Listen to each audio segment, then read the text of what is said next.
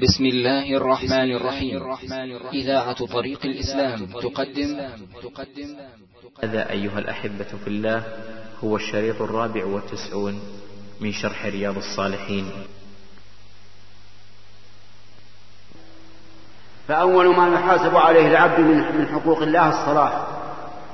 أول ما يحاسب عليه. الصلاة فإن كان قد أحسنها فقد أفلح وأنجح. وإن كان قد ضيعها فهو لما سواها أضيع لأن من ضيع الصلاة فلا آمر له بالمعروف ولا نهي له عن منكر. كما قال تعالى أتل ما أوحي إليك من الكتاب وأقم الصلاة إن الصلاة تنهى عن الفحشاء والمنكر. أما فيما بين العباد فأول ما يقضى بينهم في الدماء القتل هذا أول شيء. ثم الأموال والأعراض. والقتل تارة يكون بحق وتارة يكون بغير حق. والمقصود بذلك القتل بغير حق. فهذا هو أول ما يقضى فيه بين الناس يوم القيامة. وفي هذا الحديث إثبات القضاء يوم القيامة وأنه حق وأنه لا بد أن يعطى كل مظلوم مظلمته لكن ها هنا مسألة ترد. يأتي إنسان إلى شخص يكون قد ظلمه بغيبة أو قذف أو ما أشبه ذلك ثم يطلب منه السماح بعد أن تاب إلى الله وندم فيقول لصاحب الحق اسمح لي أنا مذنب وأنا الآن أستغفر الله وأتوب إليه اسمح لي ويعتذر ولكن صاحب الحق لا يقبل. يقول لا ما أسمع. أنا أريد حقي يوم القيامة. فهنا نقول إذا علم الله من, من العبد صحة التوبة فإن الله تعالى يتحمل عنه حق هذا الآدمي الذي أبى أن يسامحه. ومثل ذلك أيضا المال.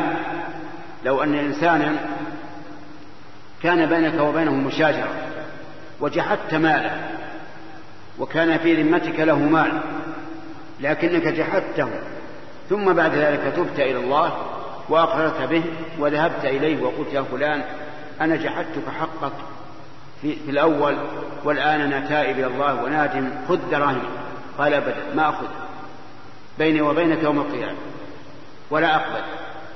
فهنا نقول إذا علم الله من, من, من نيتك أنك صادق في التوبة فإن الله يتحمل عنك الإثم يعني يرضي صاحبه لكن تصدق بهذه الدراهم عنه حتى آه، تبرأ ذمتك منه. فمثل إذا كان حقه مئة ريال وجئت إليه بعد أن ندمت واستغفرت وقلت خذ هذه الدراهم مئة ريال قال لا أريدها من أمالك الصالح يوم القيامة. وأبى فحينئذ نقول إذا علم الله من نيتك أنك صادق فإنك لا تأثم ويزول عنك الإثم لكن هذه المئة تصدق بها لصاحبها تخلصا منها. أما الحديث الثاني فحديث عائشة رضي الله عنها أن النبي صلى الله عليه وسلم أخبر عن بدء الخلق. خلق أخبر عن بدء الخلق.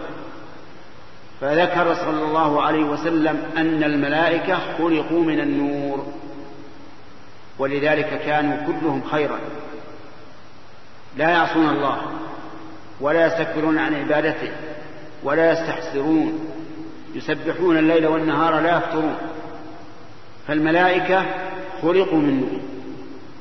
أما الشياطين الجن فقال إنهم خلقوا من نار. وفي هذا دليل على أن الجن هم ذرية الشيطان الأكبر الذي أبى أن يسجد لآدم وقال أنا خير منه وخلقتني من نار وخلقته من طين. فالجن كلهم مخلوقون من النار. ولذلك فيهم الطيش والعبث والعدوان على على كل من يستطيع العدوان عليه. لكن اقرأ آية الكرسي في ليلة فلا يزال عليك من الله حافظ ولا يقربك شيطان حتى تصبح. وخلق آدم مما ذكر لكم. يعني خلق من طين من تراب من صلصال كالفخار لأن التراب صار طينا ثم صار فخارا فخلق منه آدم عليه الصلاة والسلام. ولهذا قال الله تعالى منها خلقناكم وفيها نعيدكم ومنها نخرجكم تارة أخرى. نعم.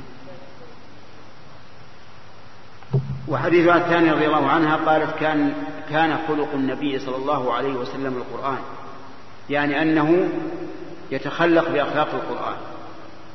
ما أمر به القرآن قام به وما نهى عنه القرآن اجتنبه. سواء كان ذلك في عبادات الله أو في معاملة عباد الله. فخلق النبي عليه الصلاة والسلام القرآن. وفي هذا إشارة من أم المؤمنين عائشة رضي الله عنها أننا إذا أردنا أن نتخلق بأخلاق, بأخلاق الرسول عليه الصلاة والسلام فعلينا أن نتخلق بالقرآن. لأن هذا هو أخلاق الرسول عليه الصلاة والسلام. نعم. حديثها الثالث رضي الله عنها أن النبي صلى الله عليه وسلم قال من أحب لقاء الله أحب الله لقاءه ومن كره لقاء الله كره الله لقاءه. فقالت عائشة رضي الله عنها أكراهية الموت يا رسول الله فكلنا يكره الموت. قال لا ليس كذلك. فأخبر النبي عليه الصلاة والسلام أن الإنسان إذا أحب لقاء الله أحب الله لقاءه وذلك أن المؤمن يؤمن بما أعد الله للمؤمنين في الجنة والثواب الجزيل والعطاء العميم الواسع فيحب ذلك وترخص عنه الدنيا عليه الدنيا ولا يهتم بها لأنه سوف ينتقل إلى خير منه فحينئذ يحب لقاء الله ولا سيما عند الموت إذا بشر بالرضوان والرحمة فإنه يحب لقاء الله عز وجل ويتشوق إليه فيحب الله لقاءه.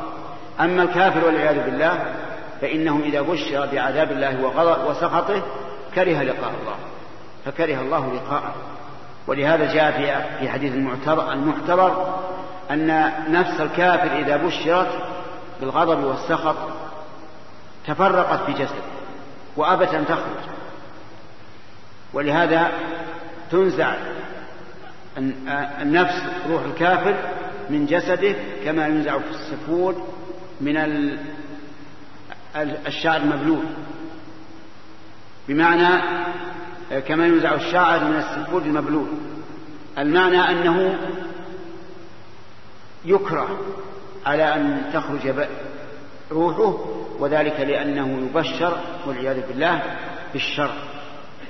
ولهذا قال الله تعالى ولو ترى إذ الظالمون في غمرات الموت والملائكة باسطوا أيديهم أخرجوا أنفسكم. فهم شحيحون بها والعياذ بالله شحيحون بأنفسهم لا يريدون أن تخرج.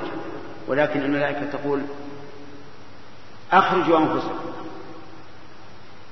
فإذا بشرت تفرقت في الجسد فينتزعها الملائكة كما ينتزع السفور من الصوف المبلول والعياذ بالله حتى تخرج.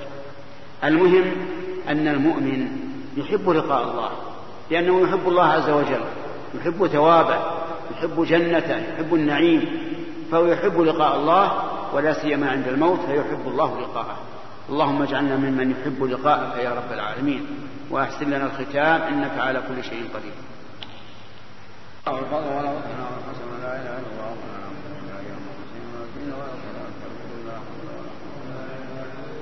لا اله الا الله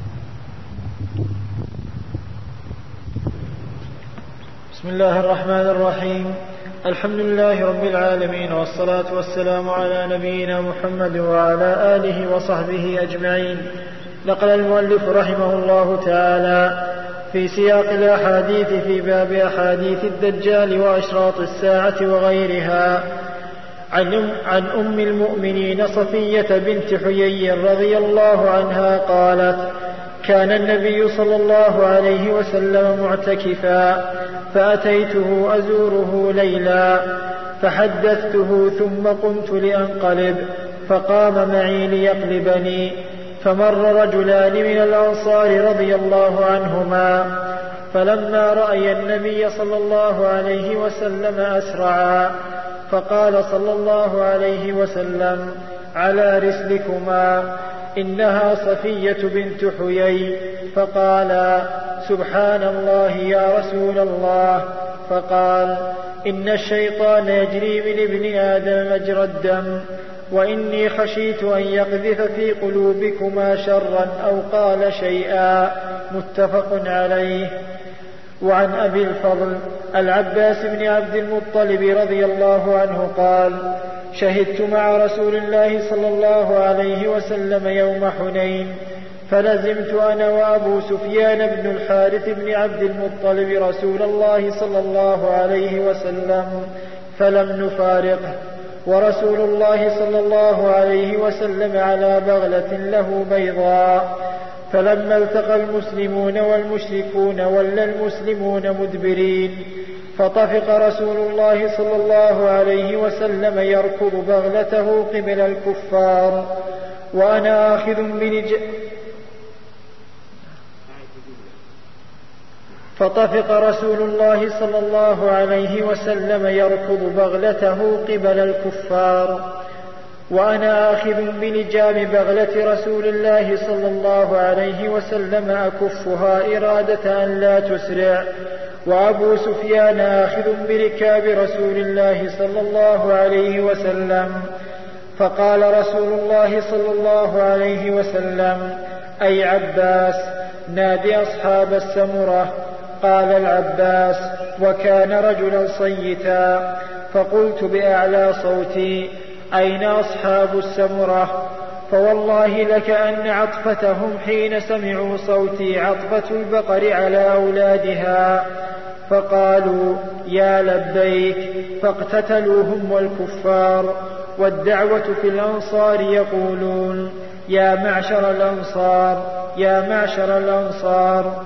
ثم قصرت الدعوة على بني الحارث بن الخزرج فنظر رسول الله صلى الله عليه وسلم وهو على بغلته كالمتطاول عليها إلى قتالهم فقال هذا حين حمي الوطيس ثم أخذ رسول الله صلى الله عليه وسلم حصيات فرمى بهن وجوه الكفار ثم قال انهزموا ورب محمد فذهبت أنظر فإذا القتال على هيئته فيما أرى فوالله ما هو إلا أن رماهم بحصياته فما زلت أرى فما زلت أرى حدهم كليلا وأمرهم مدبرا رواه مسلم.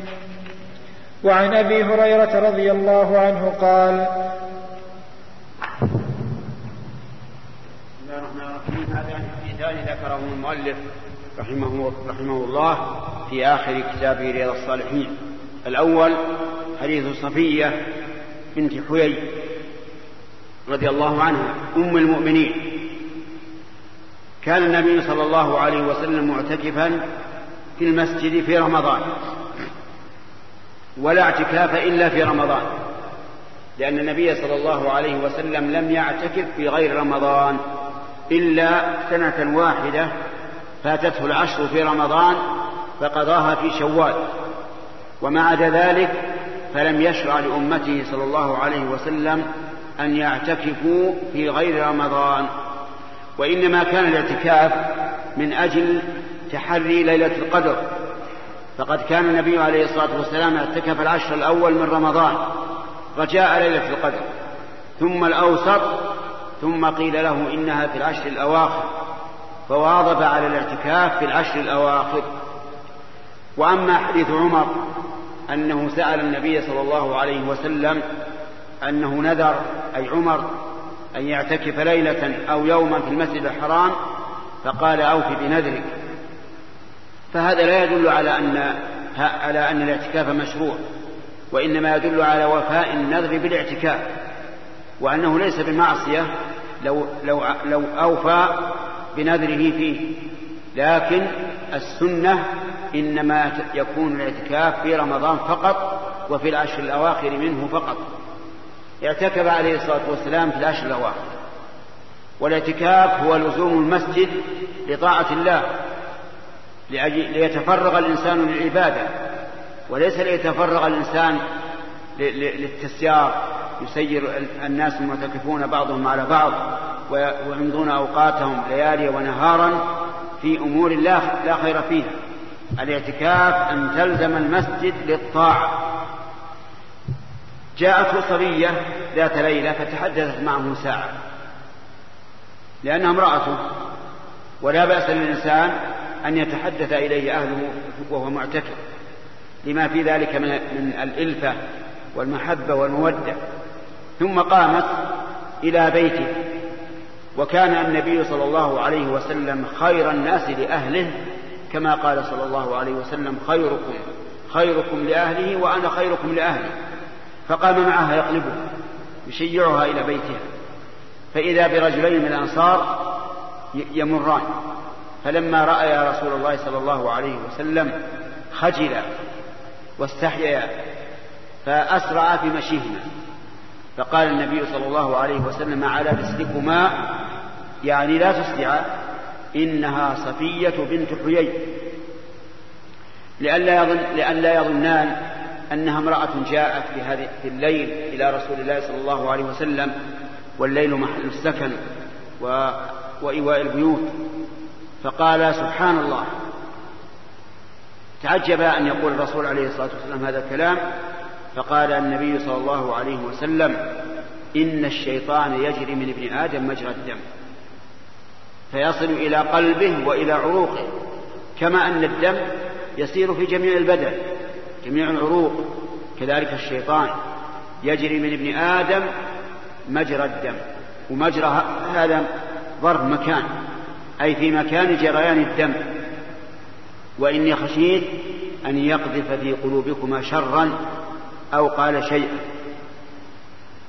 ففي هذا الحديث دليل على فوائد. منها حسن خلق النبي عليه الصلاة والسلام ومعاملته أهله ومنها جواز زيارة المرأة زوجها في الاعتكاف وأن ذلك لا يبطل الاعتكاف حتى لو فرض أنه تلذذ بالنظر إليها وما أشبه ذلك فإنه لا يضر لأن لأن الله إنما نهى عن مباشرة النساء في الاعتكاف. ومنها أنه ينبغي للإنسان أن يشيع أهله إذا انقلبوا من عنده إذا كان ذلك ليلا أو في وقت يخاف به عليه. ومنها أنه ينبغي للإنسان أن يزيل أسباب الوساوس في القلوب. فمثلا إذا خشي أن أحدا يظن به شرا فإنه يجب عليه أن يزيل ذلك عنه ويخبره بالواقع حتى لا يحدث في قلبه شيء. ومنها أن أنه يتعجب أن الإنسان إذا حصل له ما يتعجب منه فليقل سبحان الله. كما قال ذلك الأنصاريان وأقرهما النبي صلى الله عليه وعلى آله وسلم. ومنها شفقة النبي صلى الله عليه وسلم على أمته ودرء الشر عنهم. أما الحديث الثاني حديث العباس رضي الله عنه فهو في قصة حنين. وحنين هي اسم مكان غزا به النبي صلى الله عليه وسلم ثقيفا. وكان الصحابة رضي الله عنهم قد فتحوا مكة في رمضان في السنة الثامنة من الهجرة ومعهم عشرة آلاف من, من, من خارج مكة والفان من أهل مكة فالجميع اثنا عشر ألفا. فجعل بعضهم يقول لبعض لن نغلب اليوم من قلة. وأعجبوا بكثرتهم. اثنا عشر ألف مقاتل من يقوم أمامهم؟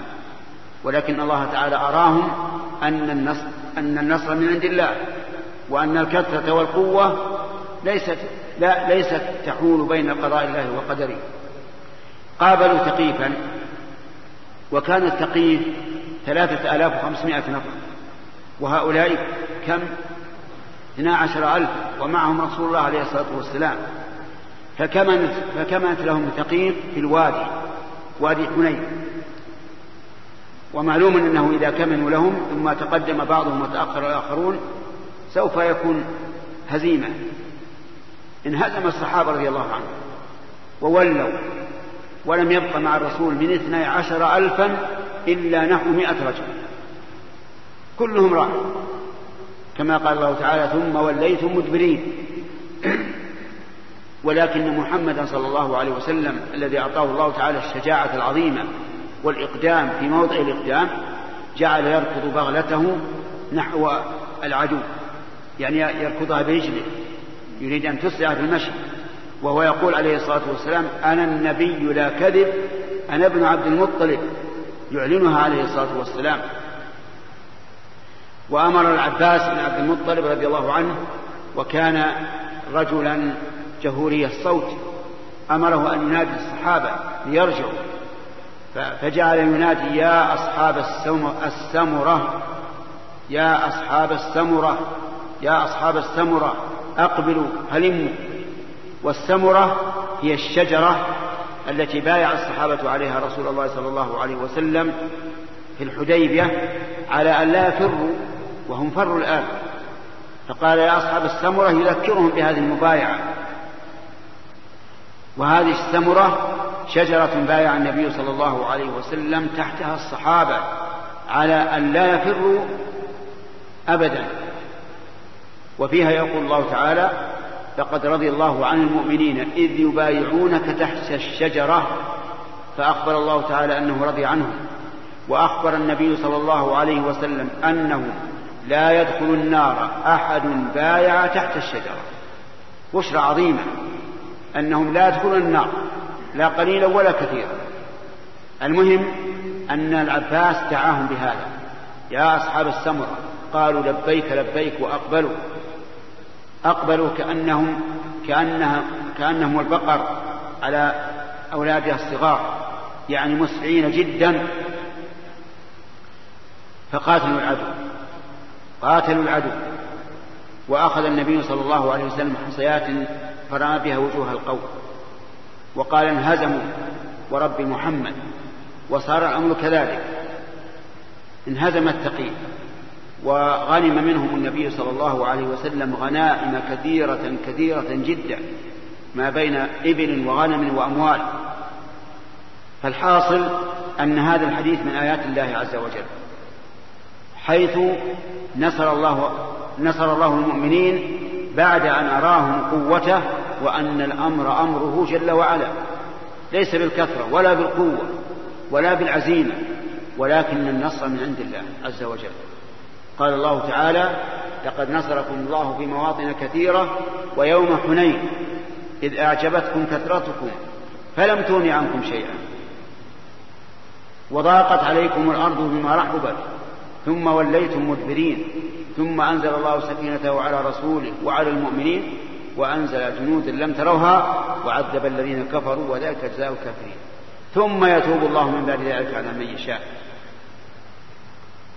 وفي هذا الحديث من الفوائد قوة شجاعة النبي عليه الصلاة والسلام حيث تقدم إلى العدو بقوله وفعله أما فعله فإنه جعل يركض بغلته التي هو راكب عليها نحو العدو وأما قوله فإعلانه بصوته الرفيع أنا أنا النبي لا كذب أنا ابن عبد المطلب.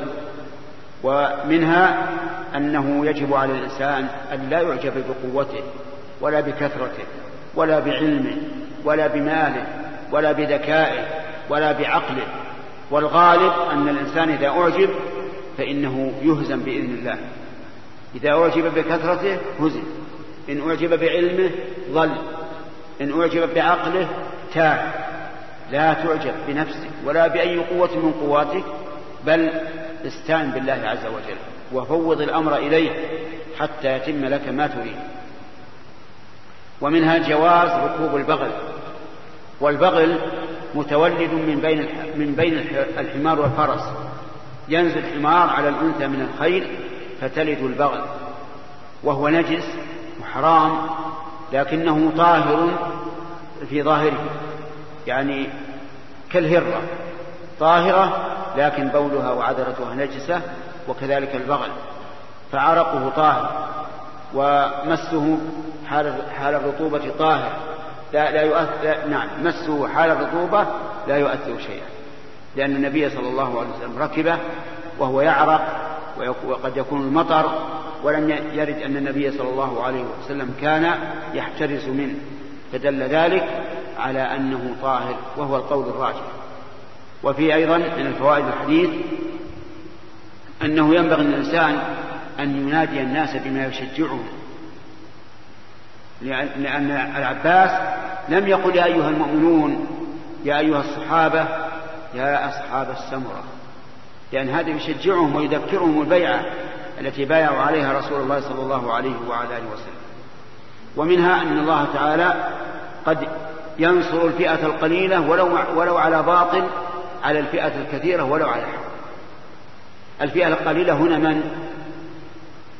الكفار تقييد 3500 والفئة الكثيرة الصحابة رضي الله عنهم ومعهم رسول الله صلى الله عليه وسلم. لكن يستفاد من هذا فائدة أيضا أن العاقبة للمتقين. حتى لو هزم المسلمون بكثرتهم فإن العاقبة لهم. لأن الله تعالى يقول فاصبر إن العاقبة للمتقين. والله موفق. بسم الله الرحمن الرحيم. الحمد لله رب العالمين والصلاة والسلام على نبينا محمد وعلى آله وصحبه أجمعين. قال رحمه الله تعالى وعن أبي هريرة رضي الله عنه قال قال رسول الله صلى الله عليه وسلم ثلاثة لا يكلمهم الله يوم القيامة ولا يزكيهم ولا ينظر إليهم ولهم عذاب أليم.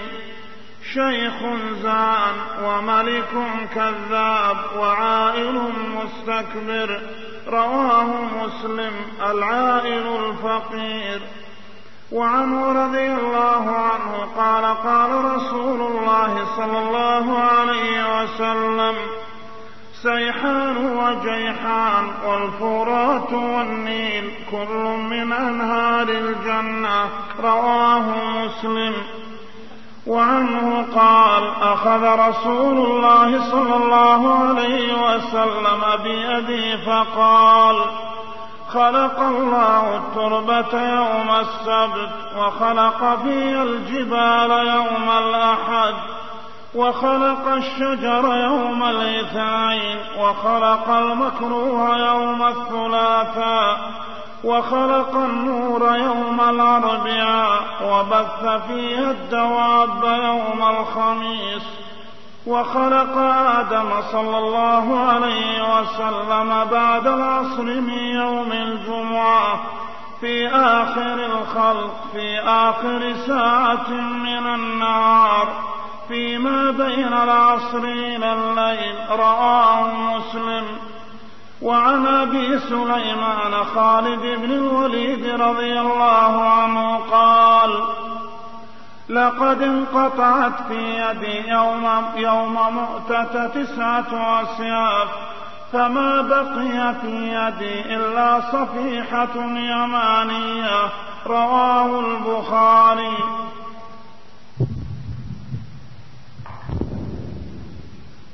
بسم الله الرحمن الرحيم. قال المؤلف رحمه الله تعالى في آخر كتابه رياض الصالحين من الأحاديث المنثورة عن أبي هريرة نقله عن أبي هريرة رضي الله عنه أن النبي صلى الله عليه وسلم قال ثلاثة لا يكلمهم الله يوم القيامة ولا يزكيهم ولا ينظر إليهم ولهم عذاب أليم.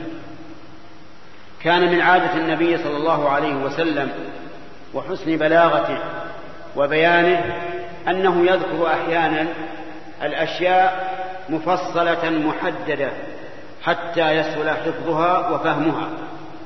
أحيانا يقول ثلاثة لا يكلمهم الله يوم القيامة وأحيانا يقول اثنتان من أمتي هما بهم شرك وأحيانا يقول سبعة يظلهم الله في ظله يوم لا ظل إلا ظله.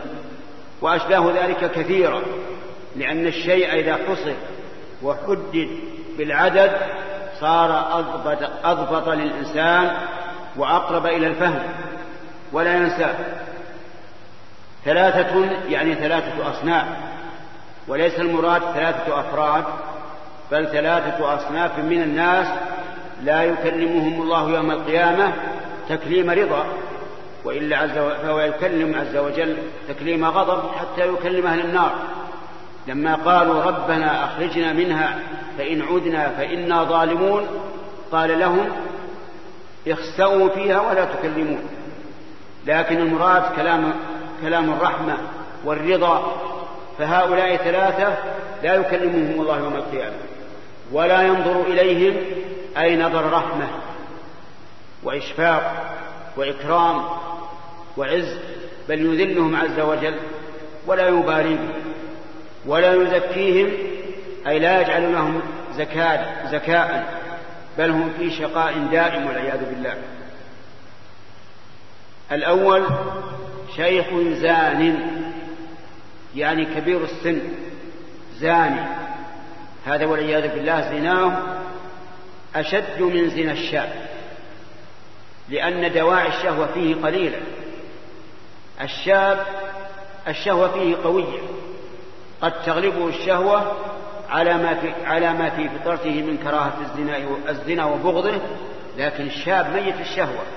ليس له شهوة فإذا زنى الشاب والعياذ بالله دل هذا على فإذا زنى الشيخ والعياذ بالله وهو الكبير دل ذلك على فساد طبيعته. وأنه يحب الزنا لأنه زنا لا لقوة شهوة عنده. هذا لا يكلمه الله يوم القيامة ولا ينظر إليه ولا يزكيه. الثاني رجل ملك كذاب. ملك كذاب.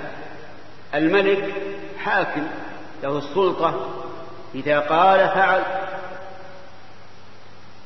ولهذا قال ابن وردي في لاميته المشهورة جانب السلطان واحذر بطشه لا تخاصم من إذا قال فعل. السلطان يقول وينفذ ويفعل ولا حاجة به إلى الكذب. عامة الرعية ربما يحتاج الإنسان إلى الكذب لينقذ نفسه لكن السلطان الملك ليس له حاجة إلى الكذب. فإذا كذب فهو من الذين لا يكلمهم الله يوم القيامة ولا ينظر إليهم ولا يزكيهم وله عذاب أليم والعياذ بالله. ملك كذاب. الثالث عائل مستكبر.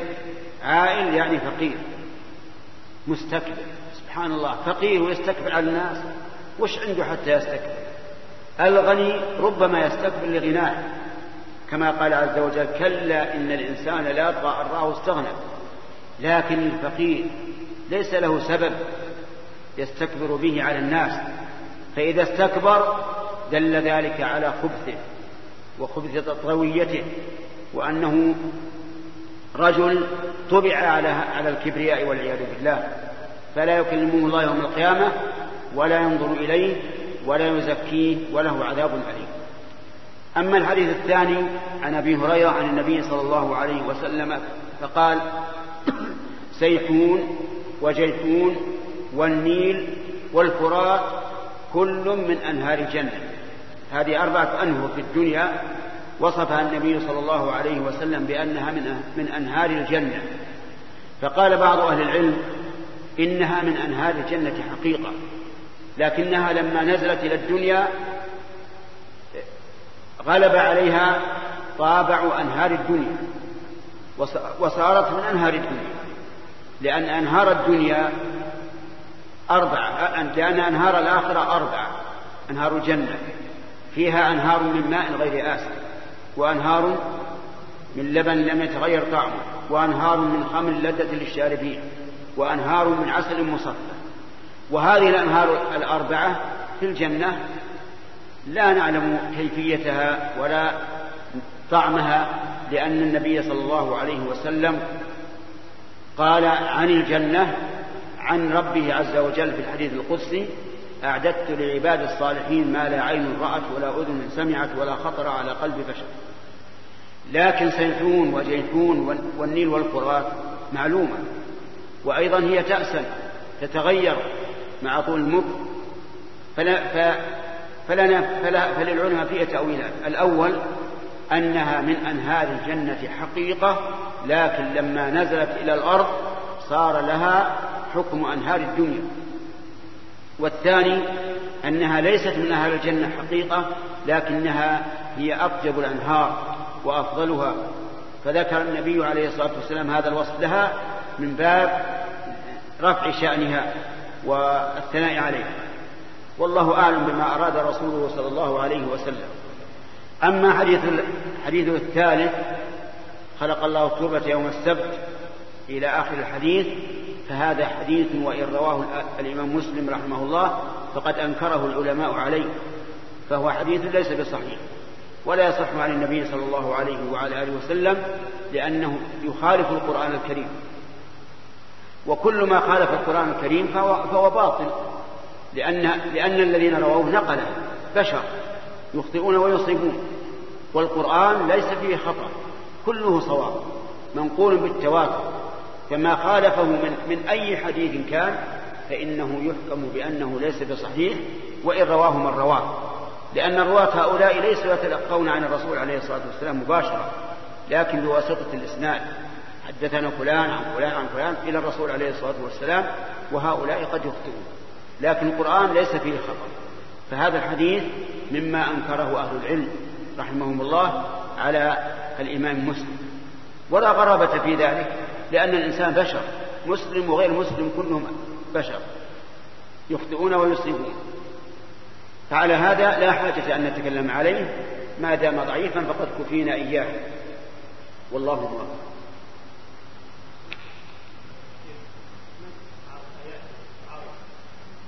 آية فصلت فصلت سورة فصلت سؤال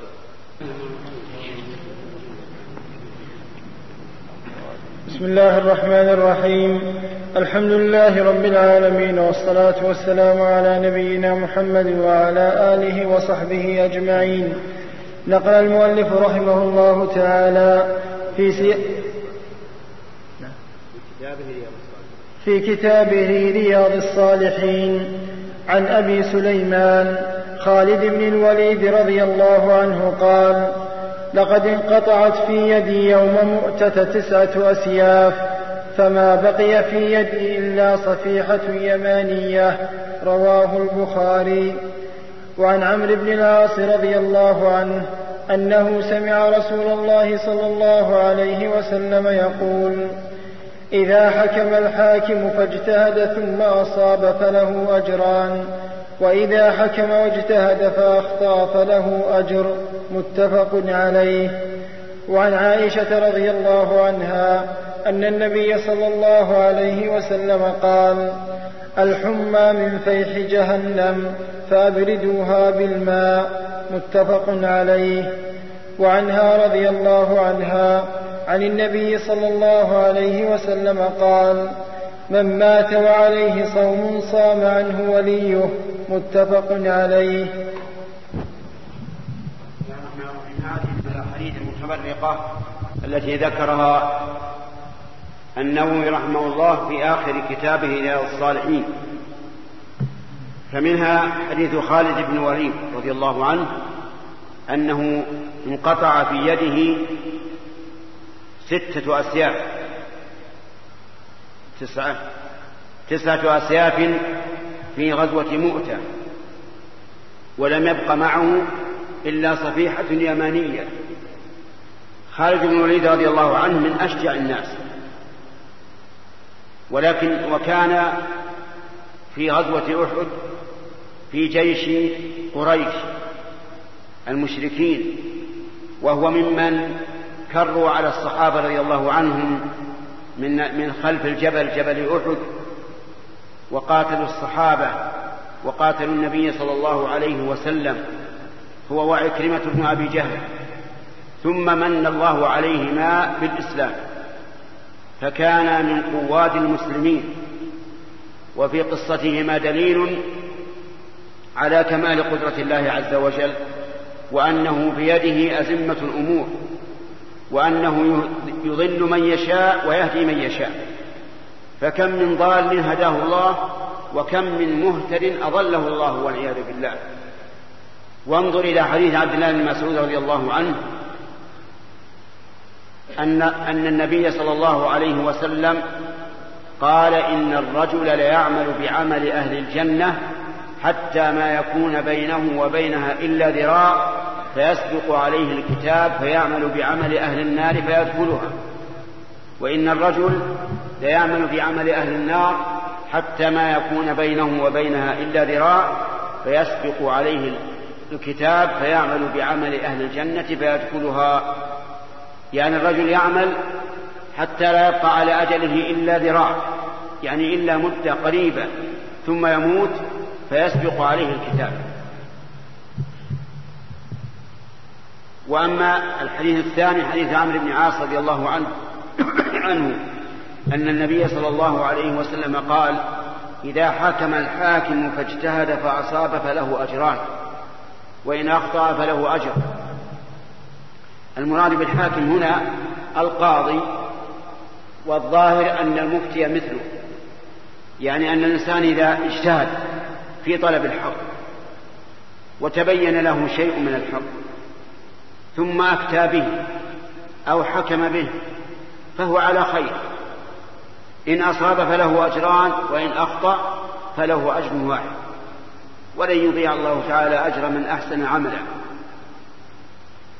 فدل ذلك على أن الإنسان إذا اجتهد وتحرى الحق وبذل وسعه في, في ذلك فإن الله سبحانه وتعالى يثيبه على هذا. إن أصاب فله أجران الأجر الأول على إصابة الحق والثاني على اجتهاده وإن أخطأ فله أجر واحد وهو اجتهاد وبذل الوسع والطاقة في طلب الحق. وأما الحديث الثالث حديث عائشة رضي الله عنها أن النبي صلى الله عليه وسلم قال من مات وعليه صيام صام عنه ولي. يعني إذا مات الإنسان وعليه صيام فإنه يصوم عنه ولي سواء كان نذرا أو واجبا في أصل الشرع. فإذا قدر أن رجلا أفطر في رمضان لأنه مسافر ثم تهاون بعد رمضان ولم يقضي لأنه يجوز للإنسان أن يؤخر القضاء إلى شعبان ولكنه مات قبل أن يقضي ما عليه فإنه يصوم عنه ولي أي وارثه من أم أو أب أو ابن أو بنت أو زوجة. وهذا ليس على سبيل الوجوب بل على سبيل الاستحباب. فإن لم يصم وليه أطعم عنه عن كل يوم مسكين. وكذلك لو كان عليه كفارة ومات قبل أن يؤديها مع تمكنه منها فإنه يصوم عنه وليه. وكذلك لو نظر أن يصوم ثلاثة أيام وتمكن من صيامها ومات قبل أن يصوم فإنه يصوم عنه ولي فإن لم يفعل فإنه يطعم عن كل يوم مسكين. وأما حديث عائشة رضي الله عنها وهو الحديث الرابع في درسنا هذا فهو أن النبي صلى الله عليه وسلم أخبر أن الحمى من فيح جهنم. قال فأبردوها بالماء. الحمى هي المرض الذي يصيب الإنسان في حرارة في جسمه. هذه من فيح جهنم كما قال النبي عليه الصلاة والسلام. أما كيف وصل فيح جهنم إلى بدن الإنسان فهذا أمره إلى الله ولا نعلم ما ندري. لكن نقول كما قال النبي صلى الله عليه وسلم إن الحمى من فيح جهنم. أبردوها بالماء يعني صبوا على المريض ماء يبرده وهذا من أسباب الشفاء لمن أصيب بالحمى. وقد شهد الطب الحديث بذلك. فكان من جملة العلاجات الحمى أنهم يأمرون أي الأطباء المريض أن يتحمم بالماء وكلما كان أبرد على وجه لا مضرة به وهو أحسن. وبذلك تزول الحمى بإذن الله. والله موفق. الحمد لله رب العالمين والصلاة والسلام على نبينا محمد وعلى آله وصحبه أجمعين. نقل المؤلف رحمه الله تعالى في كتابه رياض الصالحين. عن عوف بن مالك بن الطفيل أن عائشة رضي الله عنها حدثت أن عبد الله بن الزبير رضي الله عنهما قال في بيع أو عطاء أعطته عائشة رضي الله تعالى عنها والله لتنتهين عائشة أو لأحجرن عليها. قالت أهو قال هذا؟ قالوا نعم. قالت هو لله. علي نذر ألا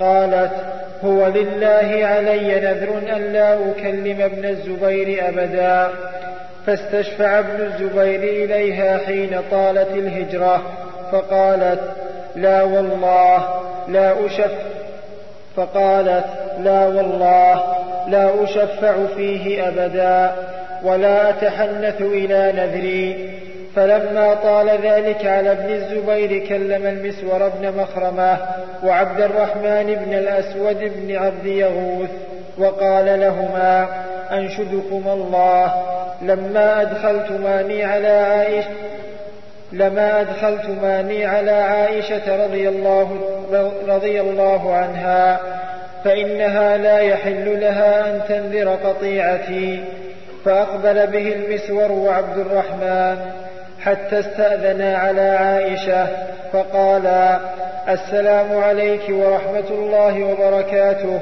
أندخل؟ قالت عائشة ادخلوا.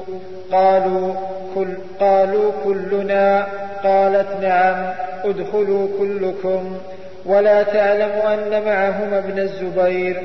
فلما دخلوا دخل ابن الزبير الحجاب فاعتنق عائشة رضي الله عنها وطفق يناشدها ويبكي وطفق المسور وعبد الرحمن يناشدانها إلا كلمته وقبلت منه ويقولان إن النبي صلى الله عليه وسلم نهى عما قد علمت من الهجرة ولا يحل لمسلم أن يهجر أخاه فوق ثلاث ليال.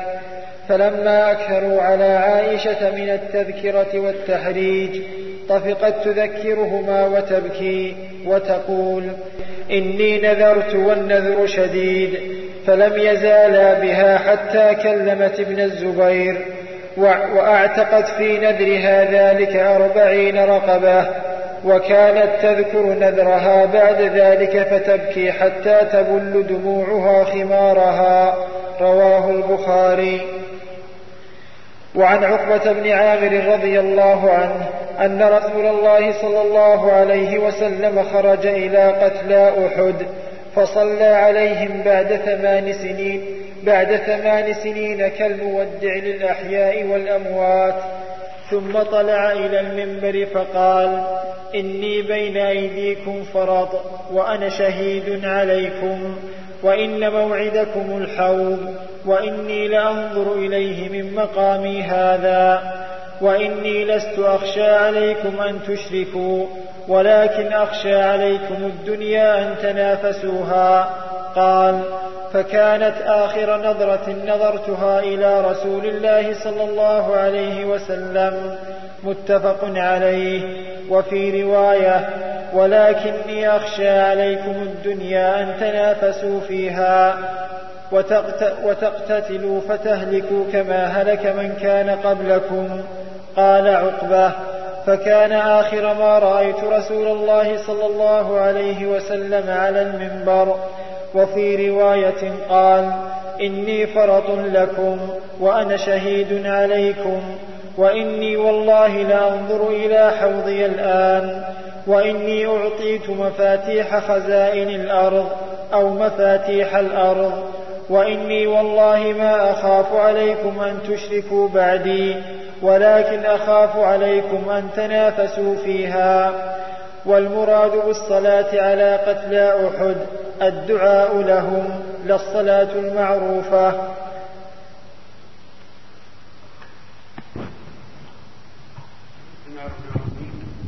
هذان حديثان عظيمان فيهما فوائد. ذكرهم المؤلف رحمه الله في آخر كتابه رياض الصالحين في الأحاديث المنثورة. الحديث الأول حديث عائشة رضي الله عنها أم المؤمنين وأفضل زوجاته بعد موته رضي الله عنه.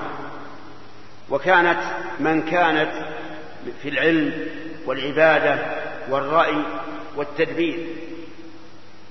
وكان عبد الله بن الزبير وهو ابن أختها. أسماء بنت أبي بكر. سمع عنها أنها تبرعت وأعطت عطاء كثيرا فاستكثر ذلك منها وقال لئن لم تنتهي لأحجرن عليها. وهذه كلمة شديدة بالنسبة لأم المؤمنين عائشة رضي الله عنها لأنها خالته وعندها من الرأي والعلم والحلم والحكمة ما لا ينبغي أن يقال فيها ذلك القول. والحجر عليه يعني منعها من التصرف في ماله أو من التصرف التبرع الكبير في مالها. فسمعت بذلك وأخبرت به أخبرها بذلك الواشون الذين يشون بين الناس ويفسدون بينهم بالنميمة والعياذ بالله. والنميمة من كبائر الذنوب. وقد حذر الله من النمام وإن حلف. فقال ولا تطع كل حلاف مهين هماز مشاء بنميم. ومر النبي صلى الله عليه وسلم في المدينة بقبرين من قبور المسلمين. فقال إنهما لا يعذبان في قبورهما وما يعذبان في كبير. يعني ما يعذبان في أمر شاق. وأمر صعب يعذبان في شيء سهل بالنسبة للقيام به لا بالنسبة لعظمه عند الله. أما أحدهما فكان لا يستنزه من البول يعني لا يستنجي استنجاء تاما وإذا أصاب البول ثوبه أو بدنه لا يبالي به فصار يعذب في قبره. وأما الآخر فكان يمشي بالنميمة. يأتي للناس يخبر بعضهم بما قال به البعض الآخر من أجل أن يفرق بينهم والعياذ بالله. فالنميمة من كبائر الذنوب يعذب عليها الإنسان في قبره ولا يدخل الجنة نمام نسأل الله العافية. المهم أن هذه الكلمة وصلت وصلت إلى عائشة. أنه قال أنه أراد أن يحجر عليها. فنذرت رضي الله عنها. نذرت أن لا تكلمه أبدا. وذلك لشدة ما حصل لها من الانفعال والشرح على ابن أختها. نذرت أن لا تكلمه أبدا. وهجرت. ومن المعلوم أن هجر أم المؤمنين رضي الله عنها لابن أختها سيكون شديدا عليه. فحاول أن يسترضيها ولكنها صممت لأنها ترى أن النذر شديد. فاستشفع إليها برجلين من أصحاب رسول الله صلى الله عليه وعلى آله وسلم. وفعل حيلة بأم المؤمنين لكنها حيلة حسنة لأنها أدت إلى مقصود حسن وهو الإصلاح بين الناس. والكذب في الإصلاح بين الناس باللسان جائز فكيف بالأفعال؟ استأذنا على عائشة رضي الله عنها فسلم عليها. استأذن عليها وسلم عليها وهذه هي السنة عند الاستئذان أنك إذا قرأت الباب على شخص تقول السلام عليكم. ثم استأذناها في الدخول فقال ندخل؟ قالت نعم. قالوا كلنا؟ قالت كله ولم تعلم أن عبد الله بن الزبير معهما. لكنها لم تقل هل معكما عبد الله بن الزبير؟ فلم تستفصل وأتت بقول عام ادخلوا كله فدخل فلما دخلوا عليها وإذا عليها الحجاب حجاب أمهات المؤمنين وهو عبارة عن ستر تستتر به أمهات المؤمنين لا يراهن الناس وهو غير الحجاب الذي يكون لعامة النساء لأن الحجاب الذي لعامة النساء هو تغطية الوجه والبدن لكن هذا حجاب يكون حاجزا وحائلا بين أمهات المؤمنين والناس. فلما دخل البيت دخل عبد الله بن الزبير الحجاب لأنه ابن أختها فهي من محارمه فأكب عليها يقبلها ويبكي ويناشدها الله عز وجل ويحذرها من القطيعة ويبين لها أن هذا لا يجوز ولكنها قالت النذر شديد النذر شديد ثم إن الرجلين أقنعاها بالعدول عن ما صممت عليه من الهجر وذكرها بحديث النبي صلى الله عليه وسلم إنه لا يحل للمؤمن أن يهجر أخاه فوق ثلاث. حتى اقتنعت وبكت وكلمت عبد الله بن الزبير. ولكن هذا الأمر أهمها شديدا. فكانت كلما ذكرته بكى رضي الله عنه لأنه شديد. وهذا قاعدة في كل إنسان يخاف الله. كل من كان بالله أعرف كان منه أخوف كلما ذكرت هذا النذر وأنها انتهكته بكت رضي الله عنه. ومع هذا أعتقت أربعين عبدا من أجل هذا النذر ليوثق الله تعالى رقبتها من النار. وفي هذا دليل على شدة إيمان أمهات المؤمنين وحرصهن على العتق من النار والبراءة من عذاب من عذاب الكفار. ففي هذا الحديث دليل على فوائد منها أن الإنسان لا يحل له أن يهجر أخاه ولا سيما إذا كان قريبه فوق ثلاثة أيام وأنه يجب عليه أن يحنث ويكفر لقول النبي عليه الصلاة والسلام من حلف على يمين فرأى غيرها خيرا منها فليكفر عن يمينه وليأتي الذي هو خير. فلو حلفت أن لا تدخل على فلان بيته وهو من أقاربه لأنه أساء إليك فهذا حرام عليك. أن تهجره ويجب عليك أن تكفر عن يمينك وأن تصل رحمك وقريبك. والله عز وجل غفور رحيم. بالنسبة لليمين إذا كفرت عن يمينك وأتيت الذي هو خير فهذا هو أمر النبي صلى الله عليه وسلم. ومنها فضيلة الإصلاح بين الناس. ومعلوم أن الإصلاح بين الناس من أفضل الأعمال. قال الله تعالى لا خير في كثير من نجواهم إلا من أمر بصدقة أو معروف أو إصلاح بين الناس ومن يفعل ذلك ابتغاء مرات الله فسوف نؤتيه أجرا عظيما. ومنها جواز الحيل إذا لم إذا لم تصل إلى شيء محرم لأن عائشة رضي الله عنها تحيل عليها الرجلان في الدخول عليهما في الدخول عليها ومعهما عبد الله بن الزبير. ومنها رقة قلوب الصحابة. وسرعة بكائهم رضي الله عنهم من خشية الله عز وجل. وهذا دليل على لين القلب وخشيته لله. وكلما كان قلب الإنسان أقسى كان من البكاء أبعد والعياذ بالله. ولذلك نرى الناس لما كانوا أقرب إلى الآخرة من اليوم نجد فيهم الخشوع والبكاء وقيام الليل واللجوء إلى الله عز وجل والصدقة وفعل الخير. لكن لما قست القلوب صارت المواعظ تمر عليها مرور الماء على الصفاء. لا, لا, تنتفع به إطلاقا. نسأل الله لنا ولكم السلامة والعافية. إنه على كل شيء قدير. بسم الله الرحمن الرحيم.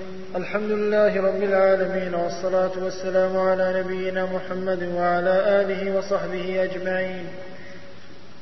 نقل المؤلف رحمه الله تعالى في كتابه رياض الصالحين عن عقبة بن عامر رضي الله عنه أن رسول الله صلى الله عليه وسلم خرج إلى قتلى أحد فصلى عليهم بعد ثمان سنين كالمودع للأحياء والأموات ثم طلع إلى المنبر فقال إني بين أيديكم فرط وأنا شهيد عليكم وإن موعدكم الحوض وإني لأنظر إليه من مقامي هذا وإني لست أخشى عليكم أن تشركوا ولكن أخشى عليكم الدنيا أن تنافسوها. قال فكانت آخر نظرة نظرتها إلى رسول الله صلى الله عليه وسلم. متفق عليه. وفي رواية ولكني أخشى عليكم الدنيا أن تنافسوا فيها وتقتتلوا فتهلكوا كما هلك من كان قبلكم. قال عقبة فكان آخر ما رأيت من رسول فكان آخر ما رأيت رسول الله صلى الله عليه وسلم على المنبر. وفي رواية قال إني فرط لكم وأنا شهيد عليكم وإني والله لأنظر إلى حوضي الآن وإني أعطيت مفاتيح خزائن الأرض أو مفاتيح الأرض وإني والله ما أخاف عليكم أن تشركوا بعدي ولكن أخاف عليكم أن تنافسوا فيها.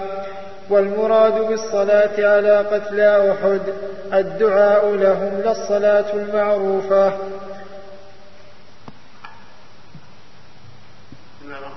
هذا الحديث ذكره المؤلف في كتابه رياض الصالحين في آخر أبوابه في الأحاديث المنثورة عن عقبة بن معامر رضي الله عنه أن النبي صلى الله عليه وسلم خرج إلى أحد فصلى على الشهداء هناك أي دعا لهم عليه الصلاة والسلام. وليس المراد الصلاة المعروفة كما قال المؤلف رحمه الله لأن صلاة الجنازة المعروفة إنما تكون قبل الدفن لا بعد الدفن إلا من فاته الصلاة عليه. قبل الدفن فيصلي عليه بعده لكن هذه صلاة دعاء والصلاة تأتي بمعنى الدعاء كما في قول الله تعالى خذ من أموالهم صدقة تطهرهم وتزكيهم بها وصل عليهم. يعني ادع لهم. ثم صعد المنبر عليه الصلاة والسلام وخطب خطب الناس كالمودع وأخبر أنه يرى حوضه. وأن حوضه وهو الحوض الذي يكون في عرصات القيامة. ماؤه أشد بياضا من اللبن وأحلى من العسل وأطيب من رائحة المسك وآنيته كنجوم السماء في الكثرة والنور. هذا الحوض يرده الناس وهم عطاش من طول من طول المقام يوم القيامة. ويشرب منه المؤمنون. جعلنا الله وإياكم ممن يشربون منه بمنه وكرمه. ويذاد عنه المجرمون الكافرون. فمن شرب من شريعته في الدنيا واهتدى بسنته واتبع آثاره فليبشر أنه سيشرب من حوضه يوم القيامة. ومن لم يكن كذلك حرم إياه والعياذ بالله. كان الرسول عليه الصلاة والسلام يقول إنه ينظر إلى حوضه الآن. كشف له عنه في الدنيا كما كشف عنه حين رأى الجنة ورأى النار في صلاة الكسوف. وهذه أمور غيبية. لا نعرف كيف ذلك ولكن الله ورسوله أعلم. المهم علينا أن نؤمن ونصدق. فهذا الحوض يرده الناس يوم القيامة ويشربون منه إلا من طغى واستكبر والعياذ بالله.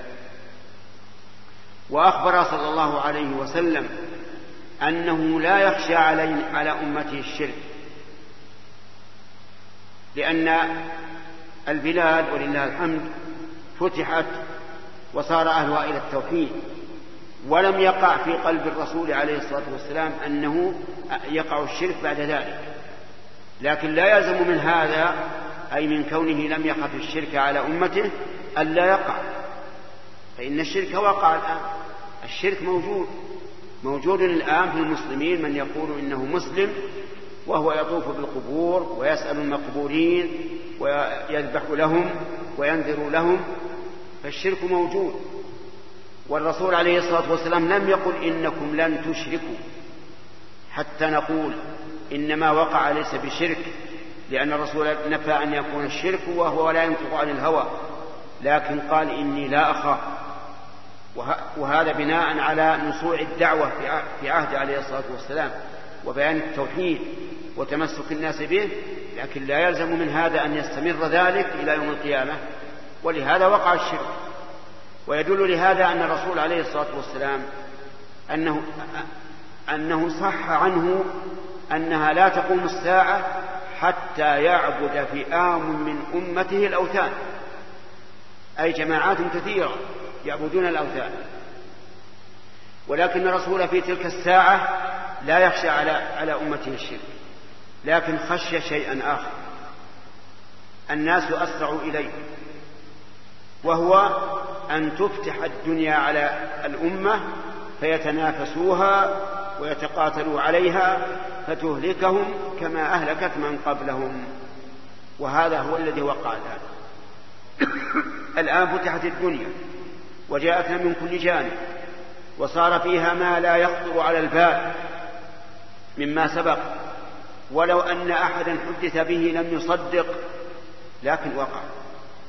فصار الناس الآن يتنافسون فيها ويتقاتلون عليها فأهلكتهم كما أهلك من كان أهلكت من, قبل من كان قبلهم. والذين لم يقاتلوا عليها صارت قلوبهم للدنيا والعياذ بالله. الدنيا همهم. في المنام واليقظة والقعود والقيام والليل والنهار حتى أصبح المثل المشهور واقعا على كثير من الناس وهو الحلال ما حل باليد من حرام أو حلال. وحتى صدق فيهم قول الرسول عليه الصلاة والسلام يأتي على الناس زمان لا يبالي الرجل أخذ الحلال من أخذ المال من حلال أو حرام والعياذ بالله. أصبح الناس الآن يتقاتلون على الدنيا على الدنيا. والعجب أن الإنسان يتعب وراء الدنيا التي خلقت له فيكون كأنه هو الذي خلق لها والعياذ بالله. يخدمها خدمة عظيمة. يذهب فيها بدنا وعقلا وفكرة وراحة والأنس بأهله ثم ماذا قد قد يفقدها في لحظة في لحظة واحدة. يخرج من بيته ولا يرجع إليه. ينام على فراشه ولا يستيقظ ولا يستيقظ منه. وهذا مشاهد. والعجب أن هذه الآيات نشاهدها ولكن القلوب قاسية. نشاهد من عقد على امرأة ولم يدخل عليها مات قبل أن يدخل مع شدة شوقه إليها وبعد أمله ولكن حال دونه المنون. نجد أن أناسا معهم بطاقات دعوة زواجهم ثم يموتون والبطاقات في سياراتهم. إذا ما ما ما فائدة ما فائدة الدنيا؟ وهي إلى هذا الحد في الغرور.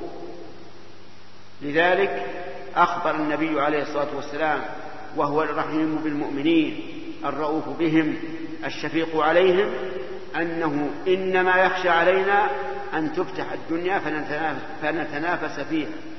وهذا هو الواقع. فاحذر يا أخي. لا تغرنك الحياة الدنيا ولا يغرنك بالله الغرور. أنت إن وسع الله عليك الرزق وشكرت فهو خير لك. وإن ضيق عليك الرزق وصبرت فهو خير لك. أما أن تجعل الدنيا أكبر همك ومبلغ علمك فهذا خسارة الدنيا والآخرة. أعاذنا الله وإياكم من الفتن ما ظهر منها وما بطن.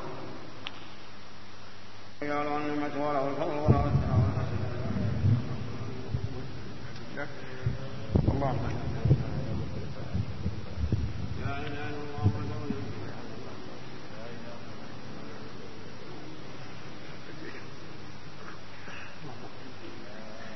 بسم الله الرحمن الرحيم. الحمد لله رب العالمين والصلاة والسلام على نبينا محمد وعلى آله وصحبه أجمعين. نقل المؤلف رحمه الله تعالى في كتابه رياض الصالحين عن عمرو بن أخطب الأنصاري رضي الله عنه قال صلى بنا رسول الله صلى الله عليه وسلم الفجر وصعد المنبر فخطبنا حتى حضرت الظهر فنزل فصلى ثم صعد المنبر فخطب حتى حضرت العصر ثم نزل فصلى ثم صعد المنبر حتى غربت الشمس. فأخبرنا بما كان وما هو كائن فأعلمنا أحفظنا رواه مسلم. وعن عائشة رضي الله عنها قالت قال النبي صلى الله عليه وسلم من نذر أن يطيع الله فليطعه ومن نذر أن يعصي الله فلا يعصه. رواه البخاري.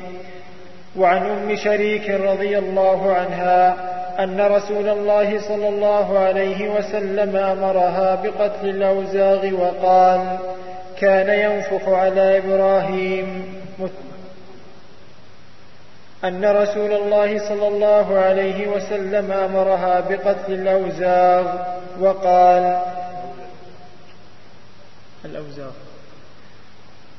وقال كان ينفخ على إبراهيم متفق عليه. هذه أحاديث من الأحاديث التي ذكرها المؤلف في آخر كتاب رياض الصالحين. من الأحاديث المنثورة التي لا تختص بباب بباب دون باب. فمنها هذا الحديث الدال على أن النبي صلى الله عليه وسلم أخطب الناس وأن الله تعالى أعطاه قوة لم يعطها أحد غيره. فقد صلى الفجر صلى الله عليه وسلم ذات يوم وصعد المنبر وخطب الناس حتى أذن الظهر. ثم نزل فصلى الظهر ثم عاد فصعد المنبر وخطب حتى صلى حتى أذن العصر فنزل وصلى العصر. ثم صعد المنبر فخطب حتى غابت الشمس. يعني يوما كاملا من صلاة الفجر إلى غروب الشمس وهو صلى الله عليه وسلم يخطب. ولم يذكر أنه خرج إلى البيت.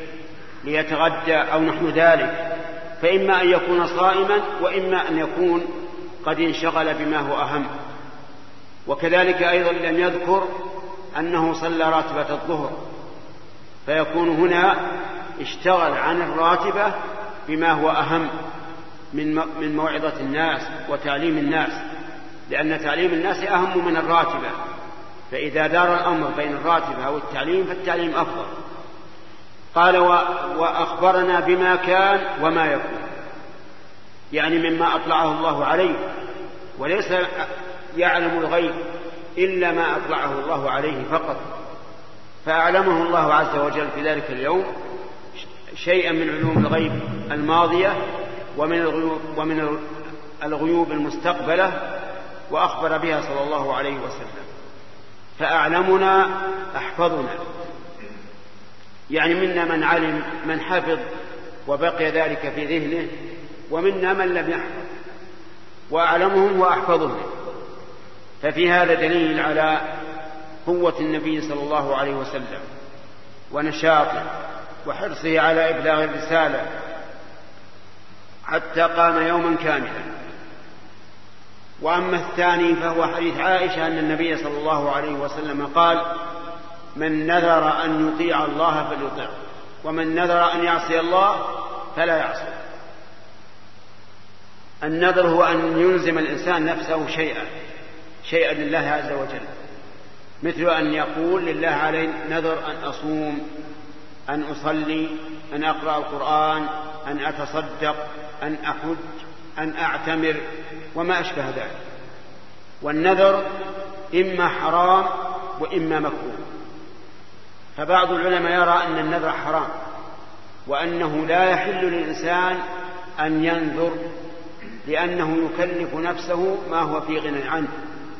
وكم من إنسان نذر ولم يوفي وكم من إنسان نذر وتعب في الوفاء وكم من إنسان نذر وذهب إلى أبواب العلماء يستفتيهم لعلهم لعله يجد رخصة. فالمهم أن النبي صلى الله عليه وسلم نهى عن النذر واختلف علماء المسلمين في هذا النهي فمنهم من قال إنه للتحريم ومنهم من قال إنه للكراهة. ولكن إذا نذر أن يطيع الله وجب عليه أن يطيع الله. وجوبا فإذا قال لله علي نذر أن أصوم كل يوم اثنين من كل أسبوع. وجب عليه أن يصوم كل يوم اثنين ولا يحل له أن, أن يخلف إلا لعذر كمرض ونحو وإذا نذر أن يصلي كل يوم ركعتين لله في الضحى وجب عليه أن يصلي ركعتين. وإذا نذر أن يتصدق بمئة درهم وجب عليه أن يتصدق لزوما مع أنه كان في في حل من ذلك. الإنسان إن شاء تصدق وإن شاء لم يتصدق وإن شاء صام وإن شاء لم يصم وإن شاء صلى وإن, وإن شاء لم يصم في غير فرائض الله. فهو في حل وسعة فيذهب ويضيق على نفسه. والعجب أن بعض الناس نسأل الله لنا ولهم الهداية إذا كان مريضا. قال لله عليه نذر إن عافاني الله لأفعلن كذا وكذا سبحان الله. الله لا يعافيك إلا إذا أعطيته الشر. ولهذا أشار النبي عليه الصلاة والسلام إلى ذلك فقال إن النذر لا يرد قضاء. إذا أراد الله أمر سواء نذرت أو ما نذرت سيتم. وقال إنه لا يأتي بخير. وصدق عليه الصلاة والسلام النذر ما في خير. كم من إنسان نذر ولم يوفي. واعلم أنك إذا نذرت على شرط. فلم توفي إذا حصل الشرط فإنك مهدد بأمر عظيم. مهدد بنفاق يجعله الله في قلبك حتى تموت. قال الله عز وجل ومنهم من عاهد الله لئن آتانا من فضله لنصدقن ولنكونن من الصالحين. عاهد الله. إن آتانا من فضله يعني أعطانا مالا لنصدقن فنبذل من المال. ولنكونن من الصالحين فنقيم بطاعة نقوم بطاعة الله. فلما آتاهم من فضله وتم لهم مطلوبهم بخلوا ولم يتصدقوا وتولوا ولم يكونوا من الصالحين. ما وفوا بما, ما وفوا بما عهدوا الله عليه. فأعقبهم نفاقا في قلوبهم إلى يوم يلقونه. نفاق دائم لا يوفقون للتوبة منه ولا لتنسلخ قلوبهم منه بل يبقى النفاق في قلوبهم إلى أن يموتوا والعياذ بالله. فيموتون على نفاق. لماذا؟ قال بما أخلفوا الله ما وعدوه من الصدقات وبما كانوا يكذبون من قولهم إنا سنكون من الصالحين. فالمهم يا أخي المسلم احذر النذر. وحذر إخوانك المسلمين. وقل للمريض إن أراد الله لك شفاء شفاك بدون نذر. وقل للتلميذ إن أراد الله أن تنجح نجحت بدون نذر. وقل لمن أضاع له شيء إن أراد الله أن يأتي به أتاك من غير نذر. واتق الله في نفسك. إذا حصل ذلك الشيء فحينئذ أشكر الله. تصدق بما شئت. صم صل. أما أن تنذر وكأن الله عز وجل كأن الله لا يأتي بالخير إلا إذا شرط له شر نسأل الله العافية. ولهذا القول بالتحريم قول قوي تحريم النذر. وإليه مال شيخ الإسلام ابن تيمية رحمه الله. أما من نذر أن يعصي الله فلا يعصي. لو نذر أن يشرب الخمر مثلا حرم عليه أن يشرب الخمر. ولا يحل له أن يشرب الخمر في النذر. لا يقول أنا نذرت سأوفي بنذري نقول لا ما لا لا وفاء لنذر في معصية الله. لو نذر أن يعتدي على شخص لا لا يحل له أن يعتدي عليه ولو نذر. لو نذر أن يغتاب شخصا فلا يحل له أن يغتابه. لو نذر أن يقاطع قريبه لم يحل له أن يقاطع قريبه. لو نذر أن يعق والديه لم يحل له أن يعق والديه. لأن ذلك معصية. ومن نظر أن يعصي الله فلا يعصي. ولكن ماذا يفعل؟ قال أهل العلم إنه لا يعصي الله ويكفر كفارة يمين يطعم عشرة مساكين أو يكسوهم أو يعتق رقبة فإن لم يجد صام ثلاثة أيام متتابعة لحديث ورد في ذلك عن النبي صلى الله عليه وسلم. أما الحديث الثالث في درسنا اليوم فهو قتل الوزغ. الوزغ هذا السام الأبرص هذا الذي يأتي في البيوت يبيض ويفرخ ويؤذي الناس. أمر النبي صلى الله عليه وسلم بقتله. وكان عند عائشة رضي الله عنها رمح. تتتبع الأوزاق وتقتلها. وأخبر النبي عليه الصلاة والسلام أن من قتله في أول مرة فله كذا وكذا من الأجر. وفي الثانية أقل. وفي الثالثة أقل. كل ذلك تحريصا للمسلمين على المبادرة بقتله وأن يكون قتله بقوة ليموت في أول مرة. وذكر وسماه النبي صلى الله عليه وسلم فاسقا. وأخبر أنه كان ينفخ النار على إبراهيم والعياذ بالله. إبراهيم حين ألقاه أعداؤه بالنار جعل هذا الخبيث الوزغ ينفخ النار من أجل أن يشتد لهبها على إبراهيم مما يدل على عداوته التامة لأهل التوحيد والإخلاص. ولذلك ينبغي للإنسان أن يتتبع الأوزاع في بيته في السوق في المسجد ويقتلها والله موفق.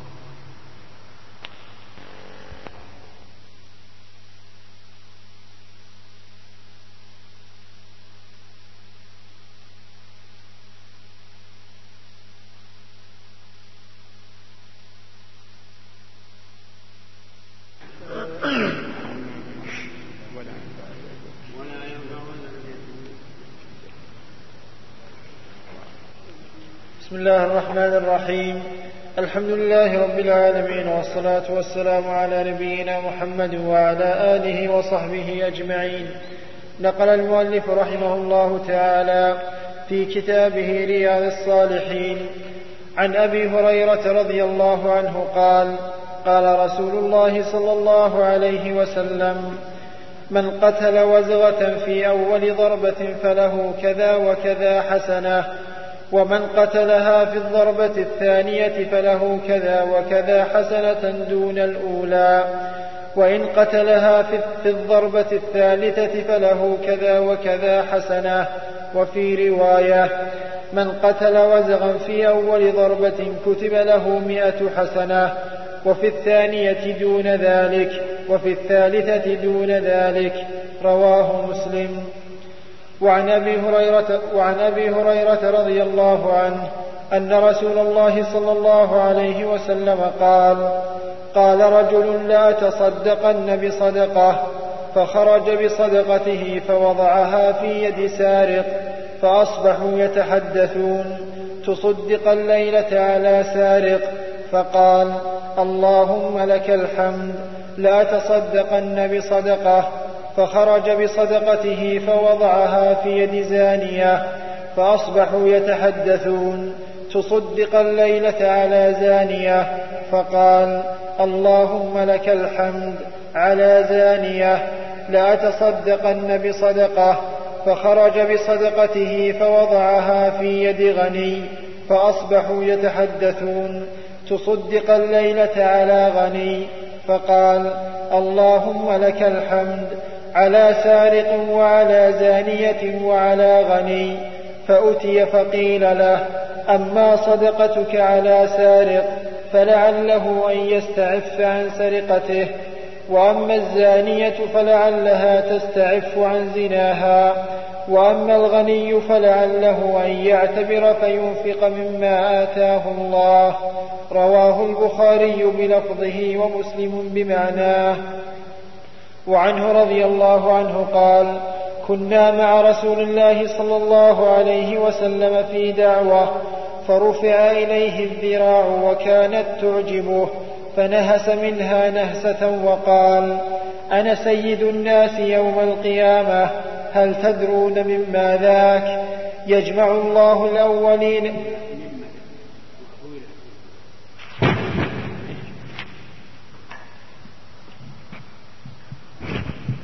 بسم الله الرحمن الرحيم سبق لنا في الدرس الماضي أن النبي صلى الله عليه وسلم أمر بقتل الأوزاع وقال إنه كان ينفخ النار على إبراهيم والوزغ معروف هو هذا الذي يسمى السام الأبرص وقتله آه، فيه أجر امتثالا لأمر النبي صلى الله عليه وعلى آله وسلم واحتسابا للثواب والأجر لأن في حديث أبي هريرة الذي ذكره المؤلف أن من قتله في أول مرة فله مئة حسنة وفي الثانية له سبعون حسنة وفي الثالثة دون ذلك. وكل إنسان منا يبتغي الحسنات ولكن نسأل الله الهداية إلى طريقه فاحرص يا أخي على على هذا. اقتل إما بيدك أو بالنعل أو بالحجر أو بالعصا أو بغير ذلك. وسبق أن المؤمنين أن أم المؤمنين عائشة رضي الله عنها كانت قد أعدت لذلك مضرا. أي شيئا يشبه الرمح تقتل به الأوزار فلذلك ينبغي للإنسان أن أن يحرص على قتلها. أما حديث أبي هريرة الثاني من درس اليوم فهو في قصة الرجل الذي خرج ليتصدق ومعروف أن الصدقة على الفقراء والمساكين. فوقع الصدقة في يد سارق فأصبح الناس يتحدثون. تصدق الليلة على سارق. والسارق ينبغي أن يعاقب. لا أن يعطى وينمى ماله. فقال هذا الرجل الذي أخرج الصدقة ووقعت في يد سارق الحمد لله. حمد الله لأن الله تعالى محمود على كل حال. وكان من هدي النبي صلى الله عليه وعلى آله وسلم أنه إذا أصابه ما يسره قال الحمد لله الذي بنعمته تتم الصالحات فإذا أتاك ما يسرك فقل الحمد لله الذي بنعمته تتم الصالحات. وإذا أتاهما خلاف ذلك قال الحمد لله على كل حال. الحمد لله على كل حال. هذا هدي النبي عليه الصلاة والسلام. وأما ما يستعمله بعض الناس الحمد لله الذي لا يحمد على مكروه سواه فهذه عبارة لا ينبغي أن تقال. لأن كلمة على مكروه ينبئ عن كراهتك لهذا الشيء. وأن هذا فيه نوع من الجزع. ولكن قل كما قال النبي عليه الصلاة والسلام الحمد لله على كل حال. والإنسان لا شك أنه في هذه الدنيا يوما يأتيه ما يسره ويوم يأتيه ما يسوءه. فإن الدنيا ليست صافية من كل وجه بل صفوها منقص بالكدر. نسأل الله أن يكتب لنا ولكم بها نصيبا للآخرة لكن إذا أتاك ما يسرك فقل الحمد لله الذي بنعمته تتم الصالحات. وما يسوء؟ إيش؟ الحمد لله على كل حال. ثم إنه خرج هذا الرجل قال لا تصدقن الليل. فخرج فتصدق فوقعت صدقته في يد زانية. امرأة بغي تزني والعياذ بالله تمكن الناس من الزنا بها. فأصبح الناس يتحدثون تصدق الليل على زانية. وهذا شيء لا يقبله لا تقبله الفطرة. فقال الحمد لله. ثم قال لا تصدقن الليلة وكأنه رأى أن صدقته الأولى والثانية لم تقبل. فتصدق فوقعت صدقته في يد غني. والغني ليس من أهل الصدقة. الغني من أهل الهدية والهبة والكرامة وما أشبه ذلك. فأصبح الناس يتحدثون تصدق الليلة على غني. فقال الحمد لله. على سارق وزانية وغني.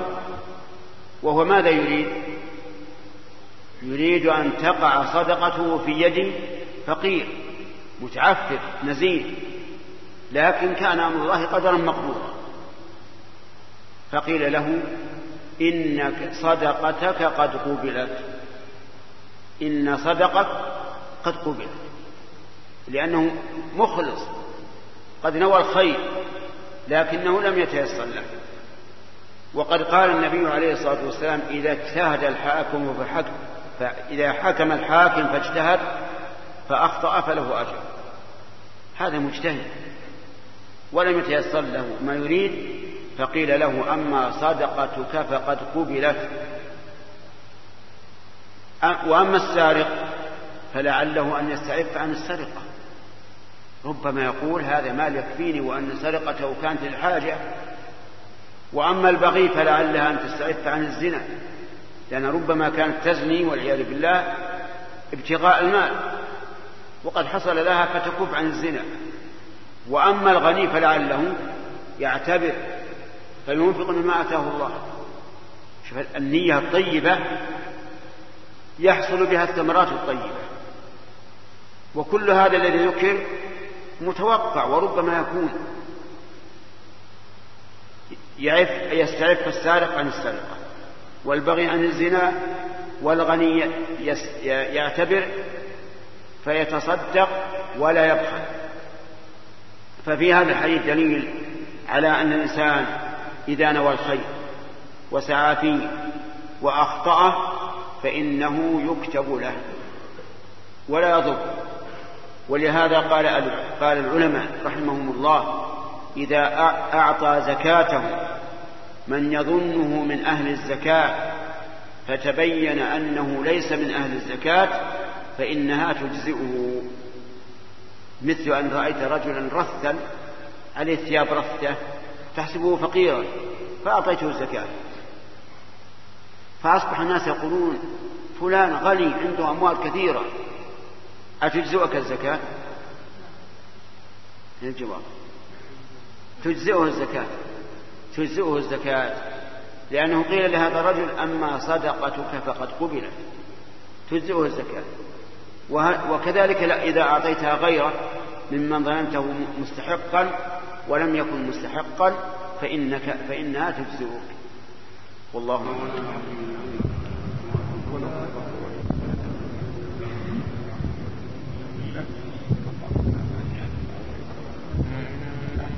ولا إله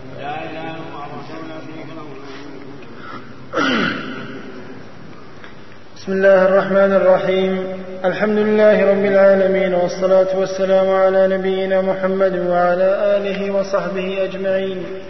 نقل المؤلف رحمه الله تعالى في كتابه رياض الصالحين عن أبي هريرة رضي الله عنه قال كنا مع رسول الله صلى الله عليه وسلم في دعوة فرفع, إلي فرفع إليه الذراع وكانت تعجبه فنهس منها نهسة وقال أنا سيد الناس يوم القيامة هل تدرون مما ذاك يجمع الله الأولين والآخرين في صعيد واحد فيبصرهم الناظر ويسمعهم الداعي وتدنو منهم الشمس فيبلغ الناس من الغم والكرب ما لا يطيقون ولا يحتملون فيقول فيبلغ الناس من الغم والكرب ما فيبلغ الناس من الغم والكرب ما لا يطيقون ولا يحتملون.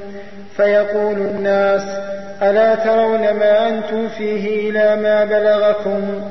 ألا تنظرون من يشفع لكم إلى ربكم؟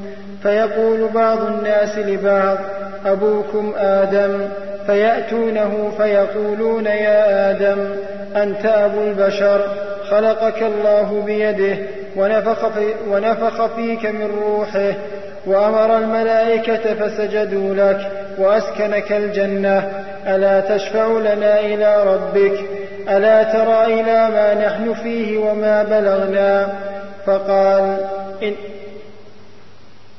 فقال إن ربي غضب اليوم غضبا لم يغضب قبله مثله ولن يغضب بعده مثله وإنه نهاني عن الشجرة فعصيت نفسي نفسي نفسي اذهبوا إلى غيري اذهبوا إلى نوح فيأتون نوحا فيقولون يا نوح أنت أول الرسل إلى الأرض. مع تحيات إخوانكم في إذاعة طريق الإسلام والسلام عليكم ورحمة الله وبركاته.